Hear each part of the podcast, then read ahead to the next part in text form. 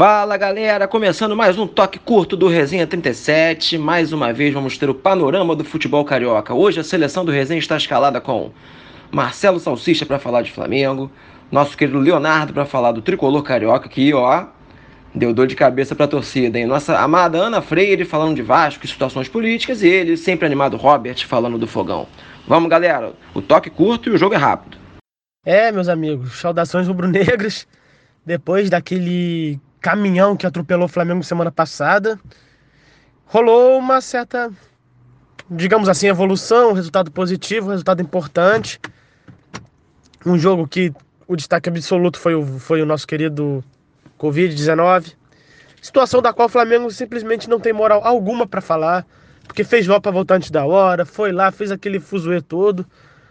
E convenhamos, a volta do jeito que foi deixa expostos os jogadores a acontecer o que aconteceu agora. Não só com o Flamengo, mas com qualquer outro time. Incluindo viagens, hotéis, a coisa toda. O Flamengo jurou que ia viver de estadual indo do CT pro Maracanã, do Maracanã pro CT, não é assim que funciona. Felizmente pagou o pato aí de uma forma bizarra.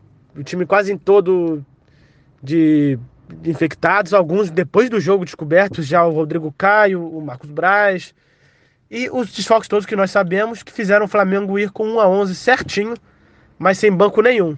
E mesmo assim, nesse 1 a 11 tendo que improvisar o Tuller na lateral, o que eu achei interessante. E com todos esses problemas, o elenco é tão farto, tão qualificado, que conseguiu botar um time excelente em campo para no primeiro tempo. E nisso tirou proveito. Enfrentou um adversário limitado. Muita gente fez uma partida excelente, Gerson, Arrascaeta, Pedro, entre outros. E com isso, fez um jogo que se espera do Flamengo né, no primeiro tempo. Já no segundo, voltou a apresentar os gravíssimos problemas defensivos que tem. E quase complica o jogo, mas foi o suficiente ali, aos trancos e barrancos, para arrancar esse 2 a 1 do jeito que dava, sem poder fazer substituições, com o time titular cansado. Enfim, foi, trouxe de lá o que deu para arrumar. Agora é é ver o que vai fazer para esses próximos jogos aí, quais serão mais os infectados, quais não vão ser. O jogo não deveria nem ter acontecido, né? Por essa. Não só pelos desfalques do Flamengo, mas pela possibilidade de contato ali, como já sabida do Rodrigo Caio. poderiam ter outros, não sabemos ainda. Enfim, um absurdo ter acontecido o jogo do jeito que foi, com a pressão da Comembol do jeito que foi. Mas o Flamengo não, simplesmente não pode reclamar de nada disso. É ver quais serão as cenas dos próximos capítulos. Fala galera do Resenha 37, aqui quem fala é Ana Freire. É um prazer estar de volta.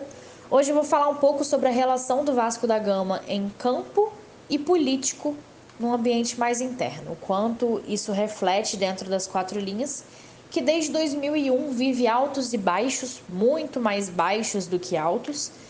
E a gente sabe que a questão dos bastidores, da política do clube interfere por questões salariais, por questões de comportamento, por questões de tratamento pessoal ali dentro, de preferências de um, preferências de outro.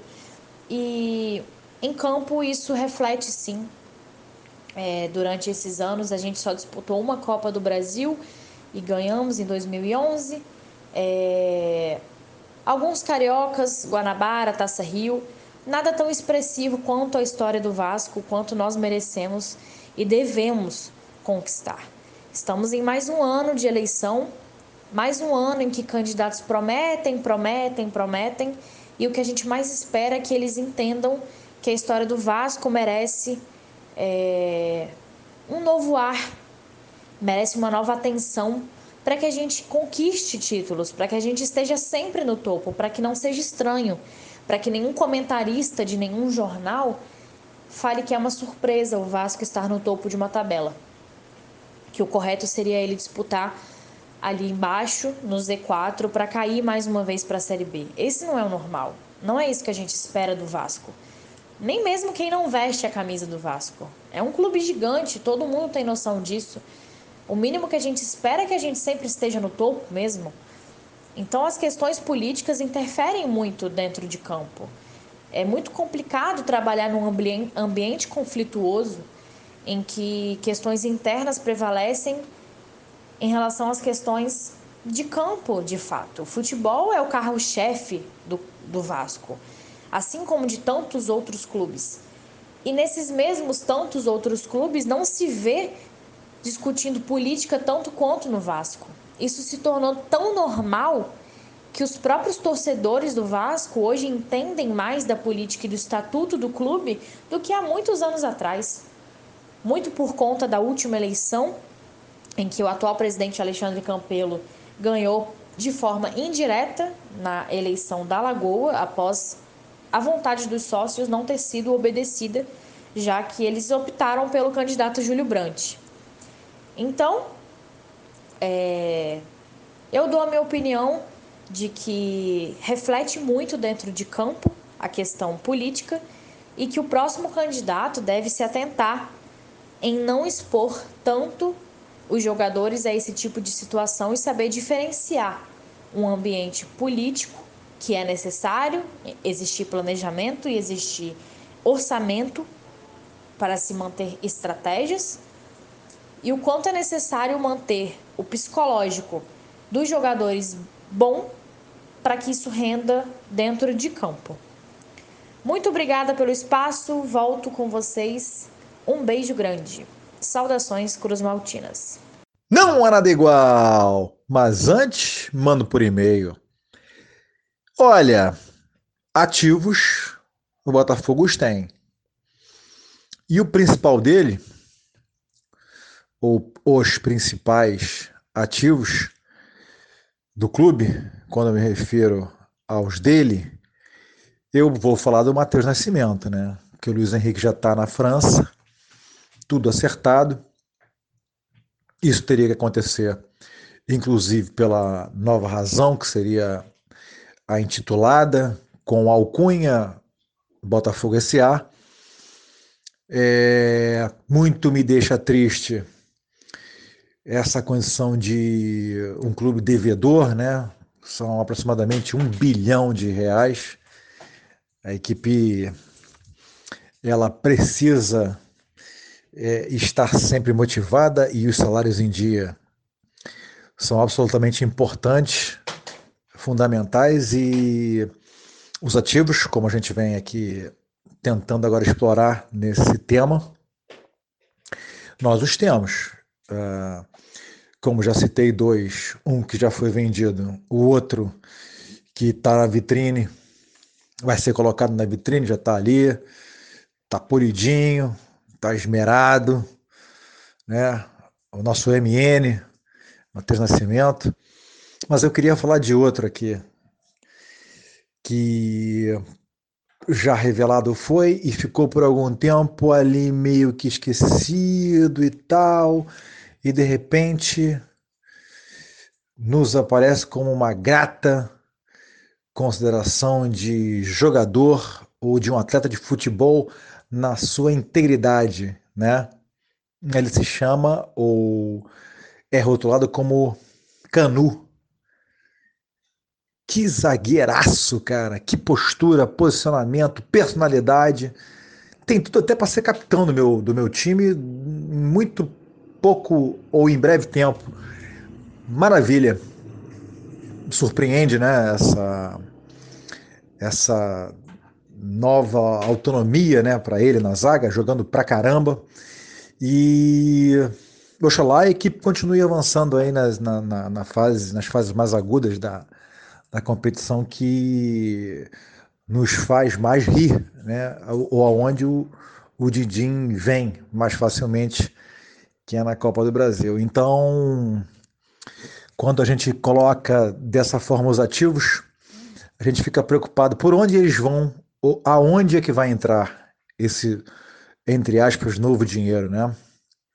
É uma situação complicada, mas como a gente está de boa, a família alvineira está relativamente feliz né, nesse meio tempo, uh, precisamos pontuar no campeonato no certame nacional o mais rápido possível.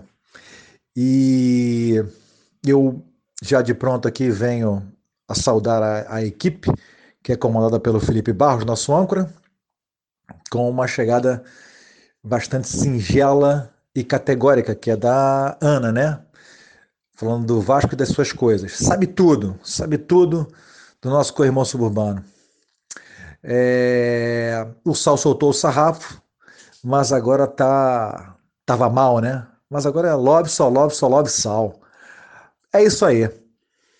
Eu deixei meu recado e fico muito satisfeito por ter toda essa equipe aí me ladeando, me dando respaldo também. A gente vai seguindo. E um grande abraço para todo mundo, né? Infelizmente dessa forma remota ainda, mas a gente vai se adaptando aos ou ao novo normal, aos novos tempos. Ok? Vamos lá, rapaziada. Não foi meio que toque curto, mas tentei emendar daqui.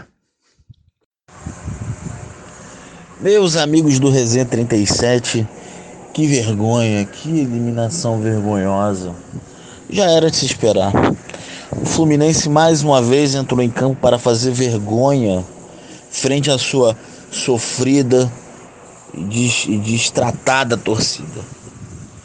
Fluminense mais uma vez abre mão de um ano que parecia que poderia ter alguma, alguma, alguma coisa boa. Fluminense fez um ano patético, faz um ano patético eliminado da Sul-Americana por um time chamado La Calera, faz uma campanha razoável no Campeonato Brasileiro, chegou bem na decisão do estadual e agora é eliminado de forma vergonhosa pelo Atlético Goianiense. Já era de se imaginar. O Fluminense normalmente ele sucumbe diante de times pequenos jogando fora de casa.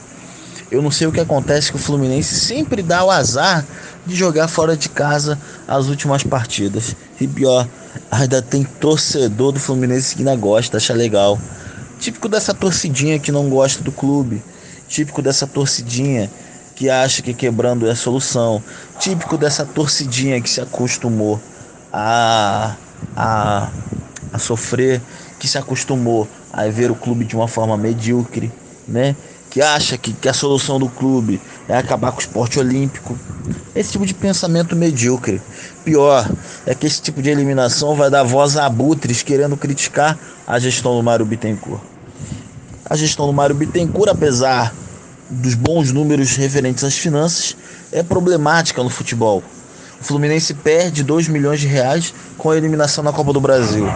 É, joga de uma maneira vexatória a pressão ao cima do técnico Odair Helman cresce. Eu, no lugar dele, demitiria o Odair Helman. A grande, o grande erro da gestão é não conseguir um patrocinador master, nem que pelo menos fosse num valor inferior ao que o Fluminense merece. Nesse momento de crise, ainda mais com o coronavírus, é fundamental não abrir mão de qualquer valor. O Fluminense precisa acelerar o seu processo de reconstrução. O Fluminense precisa dar uma resposta.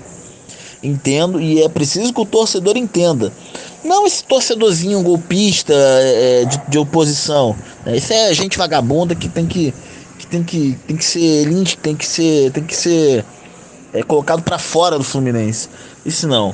O que o Fluminense precisa entender é o que, que o torcedor precisa entender é que o clube vai estar no processo de reconstrução e que resultados bons dentro de campo vão demorar para acontecer. E é preciso que o clube, mas é preciso que o clube se planeje para isso, é preciso que o clube caminhe nessa direção para que o Fluminense não passe é, vergonhas como as que passou hoje, tá? Em relação a jogadores, mais uma vez, Egídio horroroso, Muriel foi mal, o time em si foi muito mal, né? Sem falar é, do técnico, da atuação do técnico que foi lamentável. Tá bom? Um grande abraço, valeu, saudações tricolores. É, Léo, soltou o verbo, a situação do Fluminense está difícil. Mas enfim, é isso, meu querido ouvinte. Mais um toque curto do resenha vai ficando por aqui. Não esqueça de curtir as redes sociais. Aquele abraço e até semana que vem.